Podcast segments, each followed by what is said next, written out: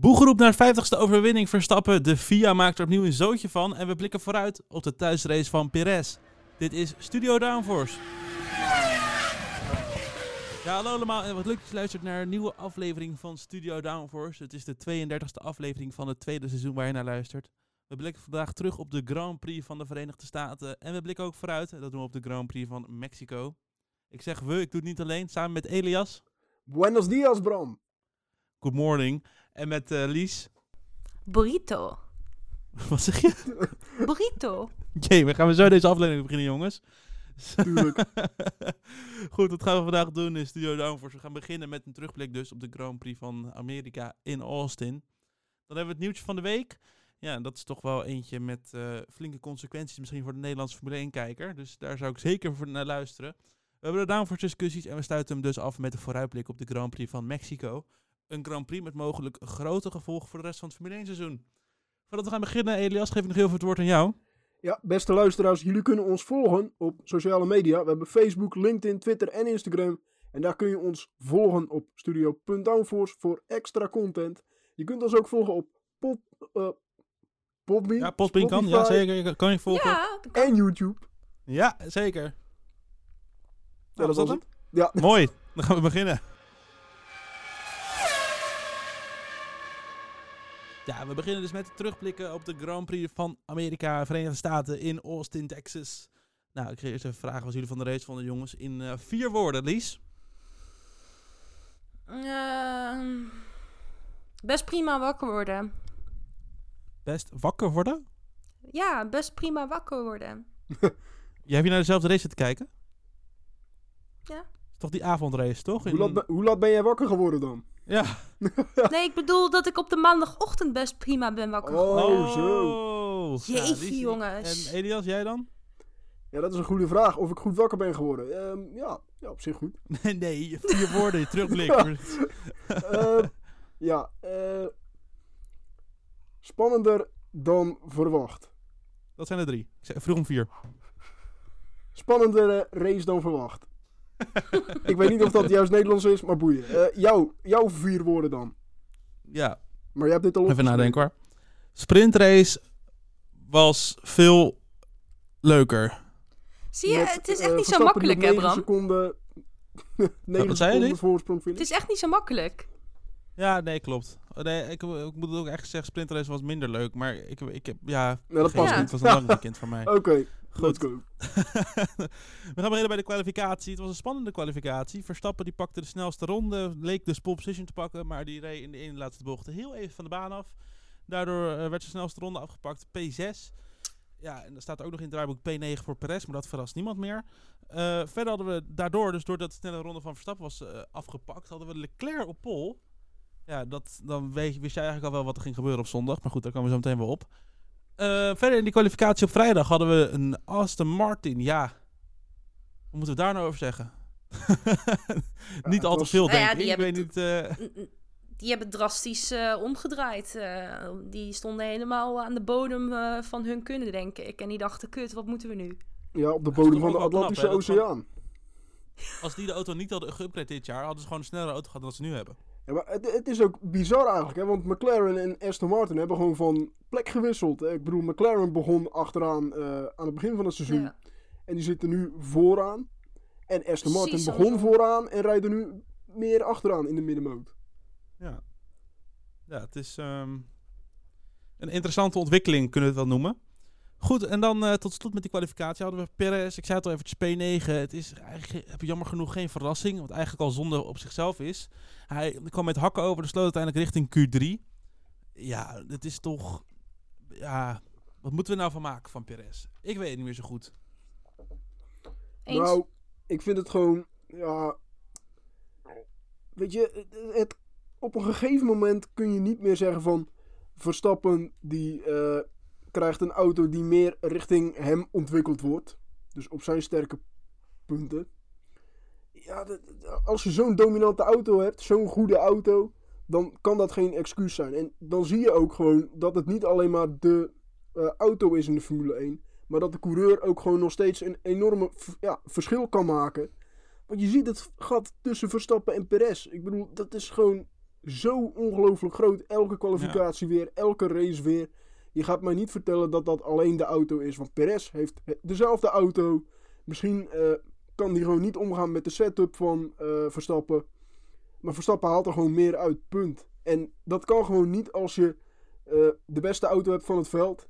Nou ja, Mhm. dat het überhaupt nog spannend is voor de tweede plek, dat is bizar in het kampioenschap. Maar Ja, omdat Red Bull nu zo'n grote voorsprong heeft op de rest, qua performance, is het nog niet zo heel erg. Maar als bijvoorbeeld Aston Martin, McLaren, Ferrari of Mercedes volgend seizoen weer aanhaken, ja, dan krijg je een probleem. Want dan moet Verstappen alle punten zelf binnenharken en heeft hij ook geen rugdekking. nee, dus eh, nou, daar, staat misschien nog wel wat gebeuren dit seizoen. Daarover zo meteen meer. We gaan dan naar de zaterdag toe op het raceweekend. We hadden de sprintrace shootout. Shout-out, shootout, ja, we halen het makkelijk door de war. Maar in ieder geval de shootout op zaterdagochtend, tenminste voor in Amerika. Het viel gelijk op, eh, tenminste voor de kijker thuis, was niet al te veel over verteld, maar het viel wel op.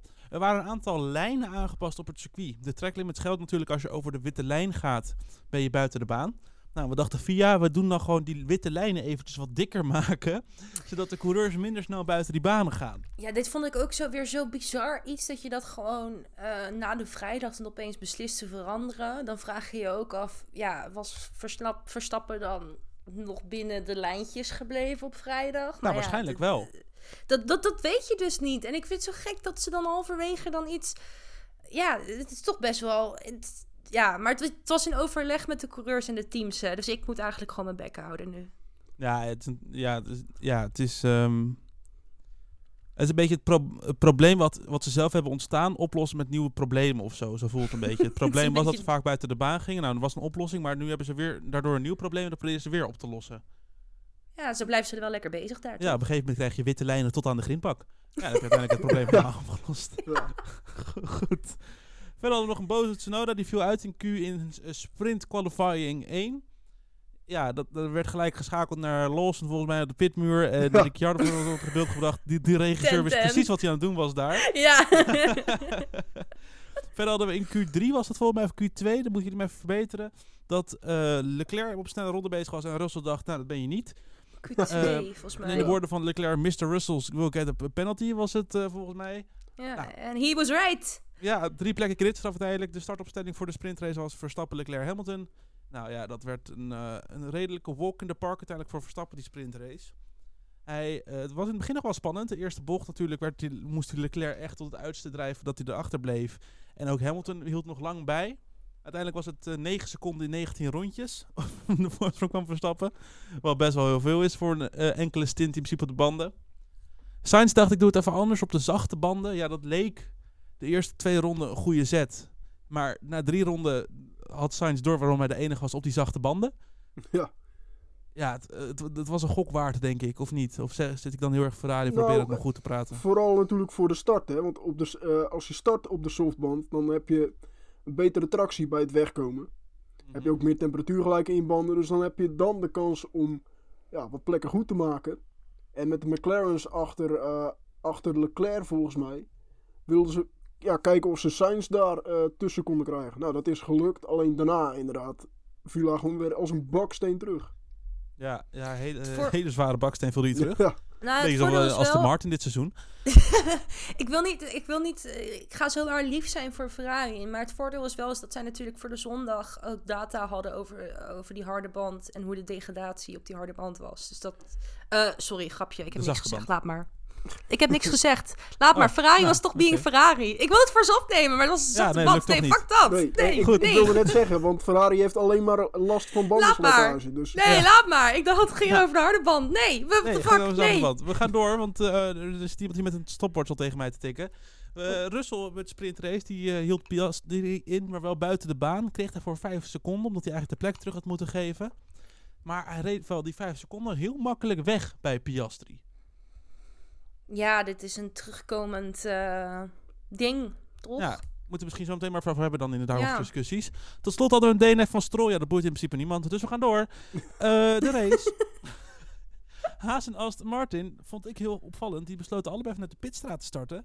Setup veranderingen en voor mij bij Haas zelfs een hele nieuwe, eh, of de hele oude, oude spec auto werd volgens mij ook nog opgezet. In ieder geval, het kwam op neer. binnen Haas en Aston Martin deden ze hele verschillende setups bij beide coureurs. Om gewoon te kijken wat werkt en wat niet. Het zijn natuurlijk twee teams die beide heel erg op zoek zijn naar wat die auto nou precies doet. En waarom hij doet zoals hij doet. Want ze hadden andere prestaties verwacht van die auto. Ja, ik denk in dat daglicht, ook met het gebrek aan testen wat je kon doen dit weekend, is het heel slim dat ze dat deden. Ja, ja maar eh, even serieus. Haas heeft al eh, sinds nou, 2019 problemen met de banden. Dus Ja, ja. dat lossen ze ook gewoon nog steeds niet op. nee, klopt. Maar goed, en eh eh, Aston Martin heeft andere problemen. Een of andere Canadees. Ehm, die reed ook weer, had ook weer in Austin allemaal gekke dingen die hij deed. Die reed naar de startgrid toe, terwijl hij even was vergeten dat hij natuurlijk uit de pitlane moest gaan starten. ja. Ja, nou goed. Het is eh, tekenend voor dit seizoen. We hadden een start met Leclerc Norris vooraan. Dat werd Norris en Leclerc naar de eerste bocht. Norris had een enorm goede start. Reed, reed voor Leclerc richting de eerste bocht. Iedereen heel ook gelukkig in die eerste bocht. Toen kwam de tweede bocht. Eh, Piastri en Ocon die tikten tegen elkaar aan. Piastri viel terug. Uiteindelijk Ocon die er ook schade aan had. Nou, eh, helaas pech. Maar we moesten toch wel door met de race. Want er gebeurt van al- allerlei leukere dingen. Zoals eh, Verstappen, die kwam natuurlijk vanaf P6. Die die in de kwalificatie had behaald. Moest hij zichzelf terugvechten. Ging langzamer dan verwacht, moet ik zeggen. Misschien ook wel omdat hij dacht, het is een lange race. We doen het lekker rustig aan. We hebben meer Ja, geen risico ook, hè? Ja. Uiteindelijk ronde 28 was zover dat Verstappen Norris in kon halen voor de leiding in de race. Ja, en die strategie dat was dus al belangrijk, want je had eigenlijk bij de hele veld wat eh, twee stoppers. En ja, dat je Ferrari dacht, we doen strategisch weer anders, net als bij de sprintrace. Het was een één-stopper voor Leclerc op pole. Maar goed, die moest uiteindelijk zijn teamgenoot voorbij laten omdat hij op een snellere strategie stond. Ja, en Perez die er ook nog even voorbij kwam. Een heel pijnlijk weekend. Was het al toen hij over de finish kwam. Werd nog erger uiteindelijk daarna, maar daar hebben we zo meteen over. Uiteindelijk de podium, ja, Verstappen en Hamilton waren wel zeker voor het podium op een gegeven moment. Volgens mij was Norris, die hield het nog wel, probeerde nog wel dat vast te houden. Maar ja, dat, dat lukte gewoon niet. Het is Verstappen en Hamilton, ja. Kan je heel veel woorden over vuil maken, maar dat hoeft denk ik niet. Ik vond het wel lekker om te zien, die eh, gevechten. Ja, Het was echt het leuk. was, eh, Ja. het was spannend. Eh, ja, dus eh, ik, ik vond het wel leuk, eh, leuker dan ja, Verstappen die vooraan begint en dan uitcheckt. En die zien we niet meer terug tot de finish. Ja, precies. Ja, en gewoon heerlijk om... Ik denk, het moet voor Norris heerlijk zijn om te horen van... Yes, we're fighting with Verstappen. We're fighting with Max now, defend. Even, dat, is, Ja, dat is toch een alleen- lekkere morele... Het is een morele boost. Je weet, hij gaat er voorbij, maar het is toch een morele boost. ja, ja. Uiteindelijk hadden we ook nog Alonso met suspension failure. Nou, ik heb er echt helemaal niks van meegekregen. Dus daar ga ik het ook niet over hebben. Uiteindelijk gaan we dan naar na de race. Want op, ik lag hier te slapen. Ik denk jullie ook. ja, Ik werd wakker met het bericht van jou, Lies, dat, dat je zei van eh, Leclerc en Hamilton zijn gedisqualificeerd. Ik ga Ja. niet liegen en ik weet dat je het niet over wil hebben. En we gaan het er daarna ook niet meer over hebben. Het eerste wat ik dacht is, oh mijn god, Sargent heeft dan punten. Dat is echt, dit kan ik echt zweren. Dat is het eerste wat ik dacht toen ik dat berichtje zag. Nou ja, ik had verwacht. Ik had, ik had een track limits de Bekel verwacht. Dus ik ging redelijk vroeg. Ik, ik ben niet wakker. Ik kon me niet veroorloven om wakker te blijven. eh, om zeg maar eventueel drama op te wachten. Wat ik normaal altijd wel doe. Ja. Eh, maar ik had denk, als er dan iets van drama is, dan zal het wel track limits zijn, weet je wel. Maar ik had, zag echt twee disqualificaties. Die zag ik even niet aankomen hoor. Toen ik mijn app om kwart over zes 's ochtends opende, dacht ik dat Ja. het een grapje was. Ja, de, de context, auto's van Verstappen, Norris, Leclerc en Hamilton werden dus gecontroleerd op de slijtage van de plank onder de auto. Eh, bij Leclerc en Hamilton bleek die plank te veel gesleten te zijn. Dat komt door het heel veel stuiteren op de baan. Waardoor ja, de stukje van die plank telkens wegschaaft. Ja, echt zonde. En eh, volgens mij zei Mercedes dat het gewoon niet in hadden gezien vanwege het gebrek aan testen, van vrije trainingen. Konden ze niet inschatten dat dit zo zou gebeuren. Ehm, ja, ik, ik, we gaan het hier verder zo meteen nog over hebben. Maar eh, ja, ga, ik ga jullie nu ook vragen om de mening. Ik heb nog een leuk feitje in ieder geval, voordat we naar het nieuwtje van de week gaan. eh, en dat vind ik echt een leuk feitje. Het is een heel pijnlijk feitje voor iedereen die Ferrari-fan is. Zet even gewoon, mute jezelf, mute de podcast even voor 30 seconden en kom daarna terug. Ja. Het is een feitje. Leclerc is even vanaf Pol best wel vaak nu gestart ondertussen in zijn eh, Formule 1 carrière. Hij heeft nu ook alle mogelijke non-finishes verzameld vanaf pole position. In 2021 Monaco, een did not start na zijn crash in Q3. Nou, nu een disqualificatie in Austin. En hij heeft natuurlijk een DNF. Ja, we, we moesten een race uitkiezen, maar in het draaiboek staat onder andere Baku 2022. ja, het is wel vaker de enige keer dat hij een DNF had vanaf pole position. Dat is nog wel vaker gebeurd. Komt erop neer, hij heeft gewoon elke mogelijke non-finish dus verzameld vanaf pole position. Ja, pijnlijk, Ja. maar leuk. Ja, maar En- ja, Verstappen heeft gewoon meer overwinningen van Leclerc, Leclerc Pols dan Leclerc vanaf Pol. Ik wil zeggen, is weer eentje extra. Want weer een nieuwe eh, Verstappen win eh, Leclerc Pol. Goed, de Ferrari-fans luisteren weer. We gaan door, want daar is hij. Het, Het nieuwtje van de week, week, week. het nieuwtje van de week, Lies. Ja, Ja, het nieuwtje Ja. van de week. Ja, ja, ja, ja, ja, ja, ja. Eh, tussen haakjes. Dus eh, een beetje weer geruchtencircuit. Mijn, eh mijn Oh, fijn. favoriete. ja, ik hem er, als als het kan, haal ik hem er weer bij. elke week komt hij Ehm, terug voor mijn gevoel. Het is echt... Ik probeer het wel, inderdaad. Ondanks dat we het anders hebben genoemd, ben ik er nog steeds heilig van overtuigd dat dit gewoon het geruchtencircuit is. Dus bij deze ook weer een gerucht. Eh, het gerucht namelijk dat Viaplay zich zou willen terugtrekken uit Nederland. Eh, we kennen natuurlijk allemaal het Viaplay-verhaal wel. Zij zijn in 2000, jongens, help me, 20? 22, Hey. 21. 21 Ja. hebben zij de rechten overgekocht eh, die eerst bij Ziggo Sport lagen. Eh, daar hebben ze toen een flink hap geld voor eh, betaald. En toen moest iedereen in Nederland aan de Viaplay of aan de F1 TV. Dat klinkt echt alsof ze Eh. aan de drugs gaan. Zo voelt ook wel als je Ja, aan, een abonnementje, aan een abonnementje eh, moesten ze, mochten ze, wilden ze ve- eh, F1 kijken. Nou, eh, dat is nu twee jaar geleden, drie jaar geleden, twee jaar geleden, twee jaar geleden. En ehm, ja, er zijn dus nu geruchten dat Viaplay er alweer klaar mee is. Ze hebben natuurlijk al best wel wat verlies, geloof ik, in het algemeen als bedrijf. Eh, verlies geleden. Er is geloof ik ook een, een hoge pievers toen opgestapt.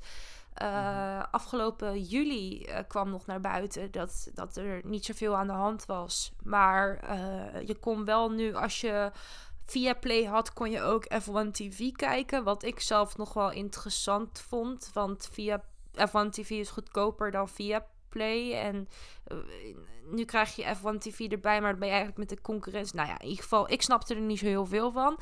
Eh, en van de week werd bekend is dat de publicatie van de kwartaalcijfers uitgesteld wordt bij Viaplay. Ja. Eh, omdat ze bel- belangrijke ontwikkelingen binnen het bedrijf aan het meemaken zijn. Nou, dat zegt mij als leek helemaal niks. Maar volgens sportmarketeer Chris Woerts ehm, zouden ze in gesprek zijn om die Nederlandse uitzendrechten van de Formule 1 weer te verkopen. Ja, ze hebben dus wel die kwartaalcijfers echt op het allerlaatste moment uitgesteld. Die zouden volgens mij diezelfde dag of diezelfde week uit buiten komen. Die hebben ze op het allerlaatste moment gezegd, oké, we stellen dit uit naar eind november. Ja, nou ja, het gaat, het, weet je, het gaat ook niet nergens over. Hè? We hebben het hier over 30 miljoen. Eh, dus het is best wel heel veel geld. Ehm, alleen, ja, er, er schijnen dus nu eh, gesprekken te zijn over hoe of wat. Dus de toekomst van ja, F1 kijken binnen Nederland staat wel een beetje op het spel nu. Het is niet helemaal duidelijk nu waar wij eh, volgend jaar Formule 1 gaan kijken. Dat kan, zoals het nu lijkt, kan dat of via Play zijn. Eh, of nou ja, F1 TV blijft natuurlijk nog. Of er Ja. komt misschien weer een, een, een, een Ziggo Sport. eh, want ik, ik, ik weet wel is dat Ziggo altijd gebaald heeft dat ze die rechten zijn verloren. Die, weet, die willen niks liever dan die rechten weer hebben. Ja, maar en, en terecht, want dat is natuurlijk, dat was zo'n... En je hebt OpenNet, hè, daardoor. Of tenminste, tenminste OpenNet is gewoon... Voor Ziggo is het allemaal gratis Soort te kijken van dan de Formule 1. ja. Ja, half OpenNet. Maar je hebt niet zo'n abonnementsvorm zoals het nu is. Dus ik denk dat het heel erg ehm, zou bevorderen, in ieder geval de Formule 1 in Nederland weer. Ik heb toch wel het gevoel dat sinds Viaplay er zit, dat de Formule 1 in een soort standstill is aan populariteit in Nederland. Nou, je je, ervaren, moet, je, moet ook afvragen hoe groter kan de populariteit nog. Op een gegeven moment heeft zoiets ook wel een threshold of zo bereikt, denk ik Oh, dan. natuurlijk. Ja, ja, ja. Eh, maar inderdaad, het is een hele andere... vi- Viaplay is een hele andere vibe geweest. Vanaf het begin dat zij daar binnenkwamen... hadden ze dat al duidelijk gemaakt van... joh, het wordt een heel ander soort eh, iets. Het wordt iets professioneler. eh, iets meer objectiever. Meer journalistiek bedrijven. Kijk, en Ziggo Sport Formule 1 Café... ik vind het genieten. Maar dat is natuurlijk wel gewoon bitterballen en bier een beetje. Nou, wel, wel hoop, Met stel- Steiner. Stel er, stel er gaat inderdaad weer terug naar Ziggo, hoop ik dat wel een deel van dat journalistieke gedeelte van de Formule 1 en dat objectief, ik hoop dat dat meegaat naar Ziggo, dat ze daar Het- wel van leren. Ja, Dat ik zat eraan te denken. Het ideale inderdaad, sorry dat ik je onderbreek Bram, is gewoon dat ze inderdaad gaan dat die mensen gaan mergen of zo. Ja, Dus dat je ik inderdaad vond het het, ik vond het objectieve en dat journalistiek en de samenwerking met andere landen vond ik super bij Viaplay. Als ik dat online Ja. zie, denk van, oh wat heerlijk dat ze gewoon David Coulthard hier gewoon op de grid Eens. kunnen hebben voor een grid talk en dat ze gewoon eh, ook gewoon wat goede, wat ja, echte journalisten en geen Jack Ploy. Weet je, jij mag van mij echt wel even rondhuppelen op de grid daar, maar zo'n Giel van ook, die gewoon echt journalist is. Ja, dat merk je Giel gewoon wel. vind ik wel. Giel vind ik echt een verademing, sowieso. Die zit, eh, maar inderdaad, het is een beetje best of both worlds of zo. Als dat Ja. nou... eh, maar dit is allemaal nog tussen haakjes, hè, jongens. Eh, hier heeft Viaplay niet op gereageerd. Eh, het enige wat Viaplay ooit naar buiten heeft gebracht... is dat ze die kwartaalcijfers hebben uitgesteld. Ja, dus Eh, november. Ja, we- het is, het is toch even wachten. Maar gaan we het wel maar- hebben dan, eind november? Ben benieuwd.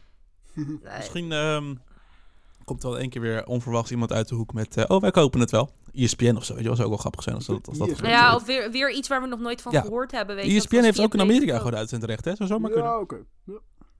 Goed, ehm, dankjewel Lies voor het nieuws van de week. We gaan door naar de downforce discussies. Ja, heel veel stellingen rondom de geruchten in de Formule 1. Dat zijn eigenlijk wat de downforce discussies is. De eerste stelling, we gaan gelijk beginnen. Inhalen buiten de baan moet zwaarder bestraft worden. Eens. Oneens. Eens. Het maakt mij niet uit wat ze gaan doen. Ehm, le- leg er een grindbak gelijk naast de baan. Eh, zorg ervoor dat ze eh, slippen als ze naast de baan komen door het extra glad te maken. Eh, of eh, zorg er gewoon voor dat ze gelijk die plek teruggeven. Zorg gewoon ervoor dat eh, inhalen buiten de baan niet loont. Of niet per se sneller is. Ja, dat stinkt vooral niet loont. Want dat is natuurlijk wat je met Russell nu had. Die gaat dan buiten de baan om Piastri in te halen. Die zegt van, oh ja, nee, sorry, hij liet me, hij liet me geen ruimte. Maar stamt keihard door. Ja, hij, hij, hij denkt van, oh, eh, weet je wat, buitenom, dit is eh, sneller. En ik trap gewoon even iets eerder op het gaspedaal. Hij reed er gewoon volle, volle bak langs. Ja, ik ben het dus Ja, niet met je. Nee, ik ben het niet helemaal met je eens. Want ik vind gewoon, ik vind die track limits überhaupt bullshit. Ja, dat Ja, zeg maar ik toch ook ja, dat maar zeg dat is de ik, basis. op een andere manier. Ja, nee, maar ik vind dus dat je gewoon lekker daar mag inhalen. Ik vond wat Russell deed, vond ik eigenlijk best prima. Kijk, weet je, als je echt- als je er echt buiten geduwd wordt en ehm, je moet drie keer je auto redden en je komt er nog voorbij, prima, hou die plek. Maar als je gewoon, ja, als je weet van ik ga nu buiten de baan en maar dat is natuurlijk ook, dat, het wordt gelijk heel subjectief. Er moet gewoon een lijn gezet worden. Of wat Elias zegt, zet er een krim, grindbak neer. Maar ja, goed, dan ga je niet inhalen, want dan is de, gewoon de, de, het risico te groot. Ja, of doe gewoon een zwaardere straf. Doe een drive-through penalty, weet ik veel. Ja, En maak er 10 als je- seconden van. ja, bijvoorbeeld, ja, maar zelfs een, een 10 seconden tijdstraf, dat is dan na de race. Doe iets wat tijdens de race effect heeft. Ja, ja of je, we inderdaad hebben, we voor mij gehad over zo'n long lap penalty. Ja, Ja. Dat, dat zoiets zou ik ook... Ik weet dat het niet bij elk circuit kan. Maar eh, eh, zoiets, ja, kan best wel voor mij. In ieder geval proberen of zo. Je hebt zoveel MotoGP-circuits waar je ook de Formule 1 langs komt. Die hebben allemaal zo'n long lap eh, Ja, penalty. Austin ook. Ja, zeker. Ja. Goed, dan de tweede stelling. Lando Norris mist het killer instinct van een toekomstig wereldkampioen. Wat een kutstelling. Ehm, ja, wat vind ik hiervan? Ik ben Ik benieuwd. denk ehm, oneens, maar dat is vooral omdat ik het nog niet heb, heb kunnen zien. Lies, ik hoorde dat jij het oneens was ook. Ja, weet je, ik vind het zo... Ik bedoel, dat dude heeft nog nooit echt in een competitieve auto gereden. En nu gaan Dat we allemaal vooral, lopen, lopen bashen. Ik vind, het zo, ik vind het zo makkelijk allemaal. En dan Ja. Iedereen is ook zo van... Sorry, oh, jij vindt, jij vindt dit een keer makkelijk boven. bashen? Wat? Jij vindt dit makkelijk bashen? Ja, ik weet dat hypocriet is, Bram. Maar laat mij gewoon even. Nee, oké, nee, maar dat, je, dat, dat is zelf, eh, ik, zelfbewustzijn. ik heb wel Fijn, ga door dan. zelfreflectie. Ik heb wel zelfreflectie. Ja, heel ik weet goed. dat de tering hypocriet is. Maar ik denk bij mezelf, arme jongen, man. Arme jongen. Ik snap, ik snap van jullie inderdaad dat je zegt van... We hebben nog niet echt goed kunnen beoordelen en kunnen zien... Hoe hij in een competitieve auto eh, rijdt. Daar heb je een punt, klopt. Alleen, laten we even teruggaan naar 2016, eh 2017, 2018. In ieder geval de jaren dat Red Bull nog niet dominant was, competitief. eh, dat ze toch moeite hadden met Ferrari en Mercedes om die bij te houden. Toen zag je ook al aan Verstappen, oké, dit is gewoon echt een klootzak in de auto. En die gaat er gewoon vol voor als er een gat is. En hij pakt gewoon zijn kans. Ja, Het maar is gewoon een soort Maar er zijn ook heel veel fouten mee gemaakt toen destijds al, op hè? Daar heeft hij ook heel veel, heel veel foutjes mee gemaakt. Maar Norris, bijvoorbeeld van ik afgelopen races, dat Norris dan inderdaad vrij snel ziet van, nou ja, ik ga, de, ik ga het niet redden. En dat hij ze dan voorbij laat en niet vecht voor zijn positie. Ja, ik, ik, vind het eigenlijk maar dan Vers- wel weer Verstappen- of zo. Verstappen zit toch al in t- sinds 2016 bij een top 10. En McLaren, hoe goed het ook is, het heeft gewoon nog niet mee kunnen vechten zoals Red Bull dat deed om raceoverwinningen. Ja, dat klopt. Verstappen, maar- Verstappen race de honderdste race, reed hij in Rusland in 2019. Ja. We hadden toen ook nog niet kunnen zeggen over Verstappen dat hij een killer instinct had om wereldkampioen te worden. nee, maar je in zag wel 2019 al, joh. Nee, maar-. Ja, dat, dat Ja, killer ja. instinct, dat zag je al wel. Dus je zag wel in gevechten en tijdens de races zag je wel, oké, hij gaat er vol voor. En hij, hij ja, toont een soort van Ah. dominantie op de baan. Van oké, dit is mijn plek op de baan. En eh, ja, je, je komt er niet voorbij of ik zet hem er gewoon tussen. En dat mis ik bij Norris, zeker in gevechten gewoon nog. Eh, voor podia, eh, voor dus de overwinning. ik Ja, mis... je, denk- je mist een beetje dat killer instinct tijdens het verdedigen. Van joh, verdedig eens een keer harder je positie. Want hij zette gewoon de deur open voor Verstappen. Ik mis de, ar- ik mis de, als in de races waarin Norris echt kon winnen. Maar jongens, Rusland. denken wij- Rusland was misschien de enige. Dat we net ook 2021. komen. Denken wij niet dat hij daar zijn, zijn, zijn vechtlust is verloren? Ergens. In de zin van eh, dat Maar ik- hij toen, toen zo erg, ja, zo erg teleurgesteld is. Misschien is het ook wel de mindset, hè? Ja, maar ook in Ja, het is een heel groot gedeelte. Maar, Piastri Ja, maar je ziet het aan hem. sprintrace. ja, maar jongens, ja, maar dat, heeft, dat had niks te hem. maken met killer instinct. Nee, maar, je ziet aan toch, Nor- Norris zit, zit niet goed in zijn vel. Norris zit al een tijdje niet goed in zijn vel. En dat wordt ook Nou. niet beter. En dat, nee, dat hoorde je aan de bordradio Maar dit is toch echt al toen die bullshit, van de week sorry toen hoor. die- Maar die jongen heeft Nee. de tweede plek achter elkaar gehaald. Ja, maar heb je, heb je die bordradio vrijdag van hem gehoord? Dat hij zichzelf een stupid fuck vond. Ja, maar omdat hij wist dat hij een auto voor Pol had. Als je het hebt Ja, maar over hij zat, hij zit vind ik echt juist dat dat nee, het hij bewijst zit- dat hij, hij, dat hij hij beter zit- wil. Maar ook Nou ja, hij Ricciardo zit- heeft ook mee. een overwinning gehaald voor hem in de McLaren. Eh, Ja, maar, maar- ik, weet je, nee, maar la- laat ik het ook even erbij zeggen. Ik mis ook een beetje die, die eh, toch het de baas zijn in het team. Want elke keer als er dan teamorders zijn, dan het is, dan is hij het, dan is hij achterhoede. minder... Nee, maar Die, dan die is- jongen is al blij dat Verstappen niet op, dat hij niet op een ronde gezet wordt als hij Verstappen ziet. Nee, maar Dat kijk, denk ik nu kijk, ook wel, ja. ik zeg nu meer hoe hij communiceert met het team ook. Weet je, toen ook met Ricciardo in Monza, eh, toen ze voor de overwinning reden. Ja. Eh, en nu ook met teamorders tijdens het seizoen, bijvoorbeeld met Piastri, dat hij eh, in Qatar erachter moest blijven. Of dat ze soms nog moeten wisselen vanwege andere strategie. Eh, je merkt gewoon aan Norris dat hij toch, eh, ja, dat hij toch wel iets meer teamspeler is. Maar bijvoorbeeld Verstappen. Dat Nou, zagen, nee, maar Verstappen zagen we bijvoorbeeld in 2015 al van. eh, toen, toen ze vroegen om te wisselen met eh, Carlos Sainz van positie. Nee, dat ga ik dus echt niet doen. En dat zag je bij Verstappen. Ja, maar dat is een hele andere situatie. Met Perez. Nee, maar Daar is de dat- context heel anders. Daar is Verstappen die uit, die uit de pit, die stilviel bij de start, die vecht zich helemaal terug en wordt dan gevraagd om zijn enige punt op te geven. Nooit Ja, gedacht toch, dat ik dit dat- zou zeggen, maar we moeten door. Ja, nee, maar ik vind echt, ik vind dat je Norris nog niet mag beoordelen op, op dit seizoen of hij een wereldkampioen kan worden of niet. Laat maar volgend jaar. Als hij volgend jaar begint als eh, in, in de positie waar hij nu is, dan denk ik dat je veel meer ziet wie Norris echt is. Ik vind hem te vriendelijk. Nou, dat is, dat mag. Dat zag je bij Ricciardo ook. Dat zag je bij Bottas bijvoorbeeld ook. Ik ben Zwitserland. Nou, Voor het eerst. dat verandert zo meteen wel weer. Goed, de Au- Austin heeft de beste Grand Prix van Amerika. Eh gek Eens nee, onder voorbehoud. Ja, dan kunnen we Oh, ja. Komt- Wat een kutstelling zeg. Wie heeft deze nou weer verzonnen? Nee, maar even, legit- dit kan, kan ik niet, niet helemaal veroordelen, want we hebben Las Vegas nog niet gezien. Kijk, nou kun, kan ik wel soort van voorspellen dat Austin veel vetter is dan Las Vegas. Maar misschien dat de sfeer en de vibe daar wel gewoon, wel gewoon mij, mij raakt. En, Ik en denk dat, het weer in dan, de vibe daar gaat zijn als in Qatar. Ik weet het niet. Ja, dat weet ik dus Ja, of in niet. Maar Miami. ik denk... Ja. ja.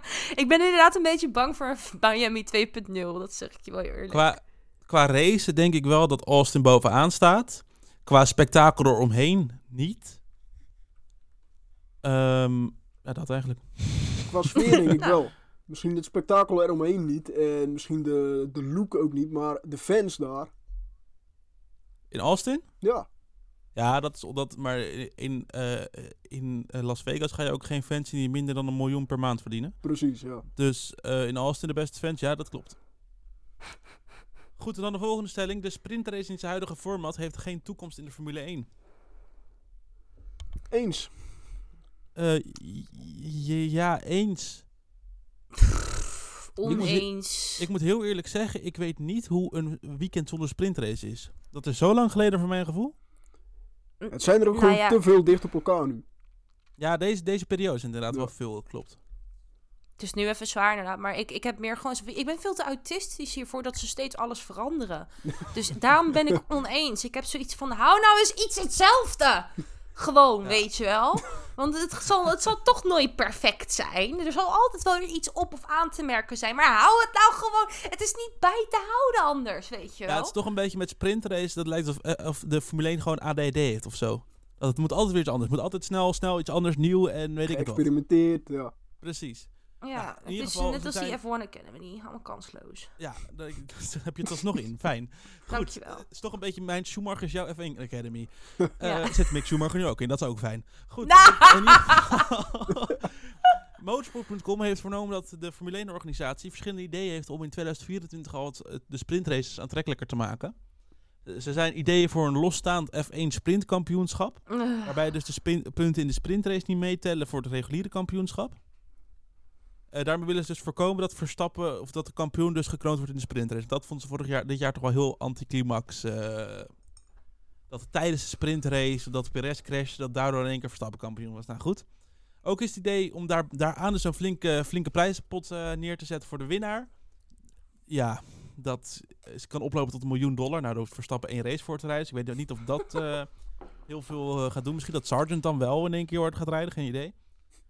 En laat, de laatste optie die ze hebben, kan misschien Sargent dan wel weer helpen richting die miljoen dollar. Is dat ze een reversed grid dan willen gaan doen. Dan heeft het dus geen invloed op het echte kampioenschap, het wereldkampioenschap. Ehm, nou, dan zouden dan dus of de top 10 of het hele veld omgedraaid zijn. Die startopstellingen kunnen dan ook weer door een kwalificatie. Maar ze willen misschien ook op de stand van het wereldkampioenschap dan eh, de grid maken. Echt, Ja. die reverse grid is het enige wat me nog enigszins leuk lijkt. Maar dat is Maar- grappig, want dat is het enige wat ze in de Formule 1 van zeggen. Dat moeten we sowieso niet doen. Nou ja, en, maar de- bij de rest heb ik zoiets van, je gaat, het is allemaal potentieel papier leuk, maar als je het gaat uitvoeren, ga je weer problemen tegenkomen. Dan moet je inderdaad die problemen weer oplossen. En met die oplossingen veroorzaak je weer nieuwe problemen. Het is een never-ending circle, weet je wel. Af en toe is Ja. het net GTS-T, dat is een soort van soap creëren, dat, dat elke keer maar een cliffhanger moet blijven ontstaan. Nou, het probleem is dat die hele cliffhanger van het weekend eigenlijk al wegvalt door die sprintrace. Ook nu in Austin weer. Wat voor, dat zijn Verstappen volgens mij na de sprintrace. Nu, na die sprintrace weet je gewoon, oh ja, die teams gaan wel goed met de bandenslijtage, die teams niet. Die teams gaan wel goed in deze bocht, die teams gaan goed in racesnelheid, die teams doen dat niet. Eigenlijk al die vragen die spannend zijn voor de zondagochtend als je wakker wordt voor de race, die worden al beantwoord, beantwoord door die sprintrace. Eens. Dus er moet iets veranderen. Wat, ja, laten we maar gewoon een keer een jaar die reverse grid proberen in een apart kampioenschap. Kijken hoe dat is.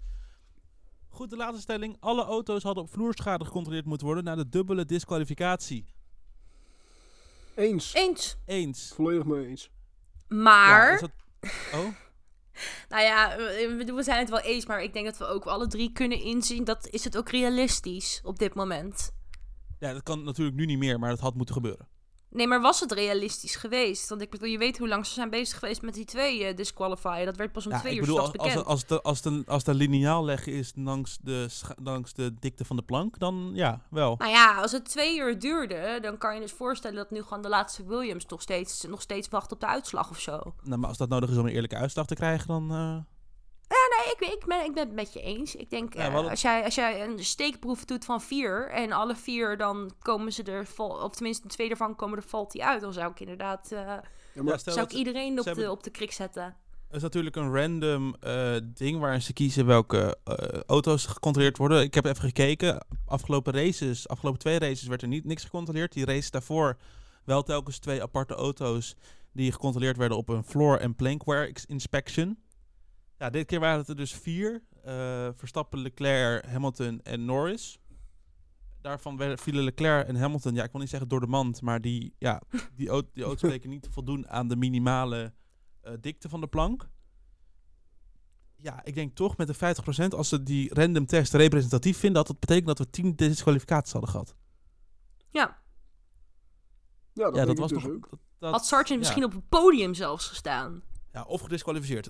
ja, precies. Alles of niets was het geweest. Ja. Maar- nee, maar het is, het is een hele bizarre situatie weer. eh, wederom. ja, maar goed, eh, hier zullen de teams in ieder geval lessen uittrekken. En die Ja, wel leuke- laag eh, doen. Wel een leuke post van die gezamenlijke post van Ja, toch? Hamilton en. Leclerc. 10-10. 10-10. Ja. Vond ik echt leuk. Ja. Dan gaan we door. We zitten namelijk al hard in de tijd, maar we moeten nog vooruitblikken. Dat is op de Grand Prix van Mexico. Ja, of kan ik beter de Grand Prix van Mexico zeggen? Dat zeggen volgens mij namelijk elk jaar. God, wat slecht. We gaan eh, dit weekend naar Mexico. eh, in de woorden Oh. van Lies naar het Autodromo Hermanos Rodriguez circuit. Dit is Wat op, godverdomme. wat, op, wat op een kleine 200 kilometer ligt van Acapulco. En eh, wie won er vorig seizoen in Autodromo, Bram? ja, dus Max. Max Verstappen. Jazeker, op 15 seconden voorsprong eh, ten opzichte van Hamilton. Ja, en eh, daarachter was het weer Perez. Ja, Eh, in die- zijn die, thuisrace. eh, in zijn thuisrace op het podium. Was dat het jaar dat hij ook zo op de schouders werd getild? Of was dat het jaar daarvoor? Ik, ja, dit jaar denk ik. Of Ja. dit, vorig, vorig seizoen dan, ja. Nou, nou, in ieder geval, dit jaar zullen, zal de sfeer wat anders zijn in dat stadion. Daar hebben we het zo meteen nog wel even over snel. Verder, verder hadden hadden we nog meer in de race. Ja, Ricciardo die torpedeerde Tsunoda. Ontving een 10 seconden tijdstraf voor het incident, maar pakte toch P7. Ja, moeten we misschien toch, wat we toen al moeten hebben, eigenlijk over de zwaarte van de tijdstraf als hij dus nog P7 had gepakt. Ja, en Tsunoda die heeft nog nooit de Mexicaanse Grand Prix uitgereden. Twee keer uit de race gereden. In 2021 was het tijdens de eerste ronde al. Ja, dus vorig jaar met Ricciardo. Eh, wat hadden we vorig jaar ook? Oh ja, DNF van Alonso hadden we ook nog in de Alpine. Ja. Ja, dat, dat was een van de zoveel dat Ja, jaar. Het is gewoon kut auto. Goed, ja, het circuit, ja, het circuit Autodromo Hermanos Rodriguez. Eh, het is een heel leuk circuit. Heel- het hoogste circuit dit jaar. Eh, op 2200 meter, zegt dat goed, hoogte? Ja, in ieder geval dat alsof de ik dat hoog... Ja, geen idee. Moet ik nu Alsof niet ik dat opeens weet. de Elias. maar goed, het betekent in ieder geval eh, best interessant qua downforce. Dat ze de downforce niveaus van Monaco rijden, maar de downforce genereren zoals in Monza. Monza. Omdat die ijle lucht zo ijl is daar. ja. En dat is ook een En de uitdaging motoren, voor de die moeten ook veel harder werken, want die krijgen veel minder zuurstof voor de verbranding. Ja, ik heb mijn natuurkunde of scheikunde of biologie, ik weet niet wat het is, welke van de drie, ik heb goed opgelet. Oh, dat is geen teken. echt goed opgelet. Dat is geen Heel goed opgelet. En natuurlijk in de laatste sector eh, door het stadion heen, het Forele Sol, zeg ik dat goed? Vast wel. Ja, Don't Ja, Maar, het, eh, eh, het normaal, normaal is het een, handbal, een honkbalstadion en nu is het even weer een eh, circuit. Ja, dat wordt wel spannend dit weekend. Of spannend, wordt wel op, opvallend denk ik dit weekend. Het zal bij eh Perez heel hard juichen worden. Ja, en wat gaat het worden bij Verstappen, jongens? Ja, ik denk dat Boe! het Autodromo Hermanos Rodriguez, dat dat eh Ja, het heel Autodromo. ja, het Autodromo, dat gaat helemaal los, denk ik. Zo, ja. Ja, dat wordt nog wel wat dit weekend hoor. We hadden het in Austin bij de podiumceremonie natuurlijk al het bo- boel geroepen. En Checo, Checo, Checo tijdens het Wilhelmus. Werd het Wilhelmus wel beter op als je het mij vraagt. Ja, Maar, ik- ehm, maar goed. Zouden ze gewoon allemaal vanaf de tribune gewoon allemaal van, met, met, met Mexicano's en burritos gaan gooien? Als al Verstappen langskomt? maar goed, dat wordt dus dit weekend. Ja, eh, ja wel opletten. Kijkers, er gaat toch wel wat, wat eh, vervelende haat richting Verstappen vanuit Mexicaanse fanbase. Maar we kennen ook uit 2021 hoe meer haat, hoe harder Verstappen gaat. Ja, sowieso. Nederlanders en Deze Mexico. one-liner mag op het tegeltje. Nederlanders en Mexico is sowieso geen, goed, eh, geen goede band natuurlijk. WK 2014, weten we allemaal nog. Oh ja, ja no era pen, maar toch Ja. wel. Maar goed, Verstappen heeft er wel het meeste overwinningen gehad van elk circuit. Dus in principe is het echt een heel goed circuit voor Verstappen in dat opzicht. Maar ja, het moet een vraag of ze dit, dit jaar ook zo graag Verstappen zien winnen. Wat we in ieder geval wel gaan zien dit weekend, Verstappen overwinning dus misschien, maar wat we sowieso gaan zien is in de eerste vrije training een eh, heleboel junioren. Ik heb eh, precies vijf, op het moment van opnemen zijn het er vijf, maar ik sluit niet uit dat het er nog meer worden. We hebben eh Hadjar bij Alfa Tauri, die gaat instappen. Je hebt natuurlijk de rookie-test, hè. twee keer per jaar moet er een rookie instappen in de auto. Nou, en daar gaat Alfa Tauri nu Hadjar voor neerzetten. Is toch opvallend, want op papier heeft Alfa Tauri al twee rookies laten testen met De Vries en Lawson. Maar dat was dus in dezelfde auto. En de regels die, die zijn dus van je moet twee keer een rookie laten testen, elke keer in één auto eentje.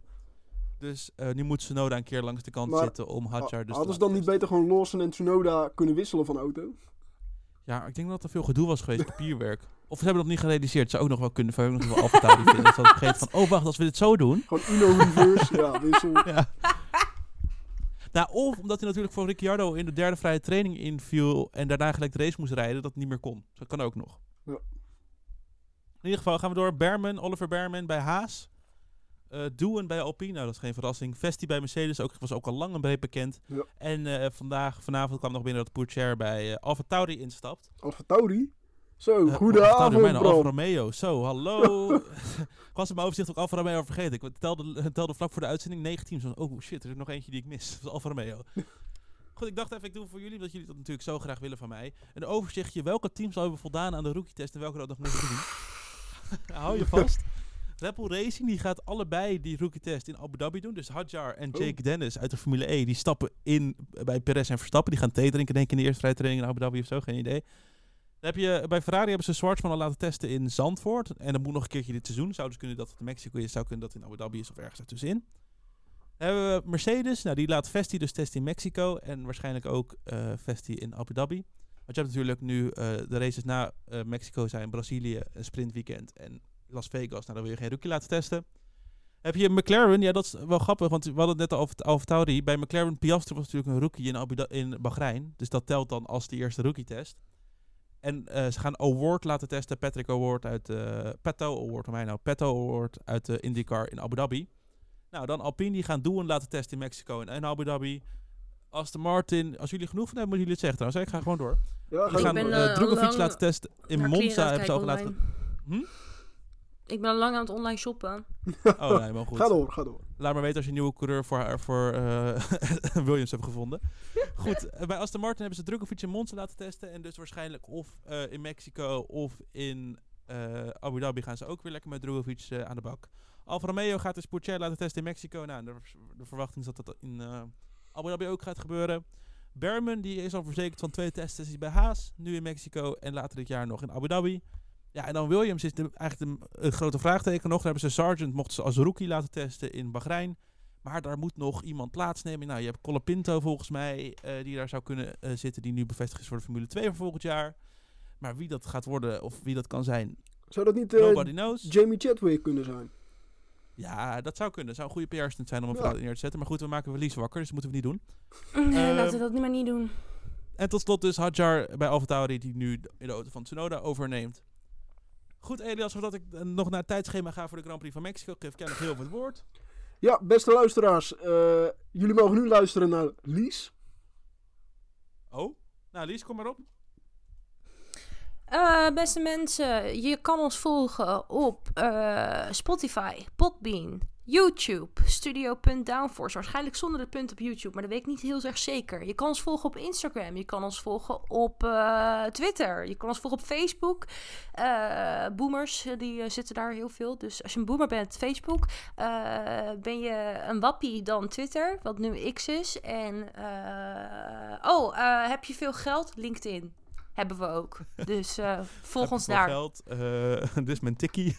Ja, heb je veel geld? Oh ja, en ik ben toevallig ook nog single. Is dit nu een oproep? nou, beste Nou, luisteraars. heb je veel geld? Dan gaan we nog heel even snel naar het tijdschema. Vrijdag de eerste vrije training. Half negen, lekker na het avondeten, lekker naar de eerste vrije training kijken. Tot, eh, tot half tien. Dan hebben we zaterdag de tweede vrije training van 12 tot 1. Dus dat is een nacht, eh, nachtshiftje voor ons. En dan de derde vrije training van half acht tot half negen. De kwalificatie van 11 uur tot 12 uur in de avond op zaterdag. En dan op zondag om 9 uur de Grand Prix van Mexico. Volgende week dan zijn we terug. Dan gaan we terugblikken dus op die Grand Prix van Mexico. En dan blikken we nou ook vooruit. Want we hebben gewoon daadwerkelijk een triple herder, jongens. Dat is niet te geloven. Ja. Blikken we vooruit op de Grand Prix van Brazilië. De laatste sprintrace van het seizoen. Tot volgende week.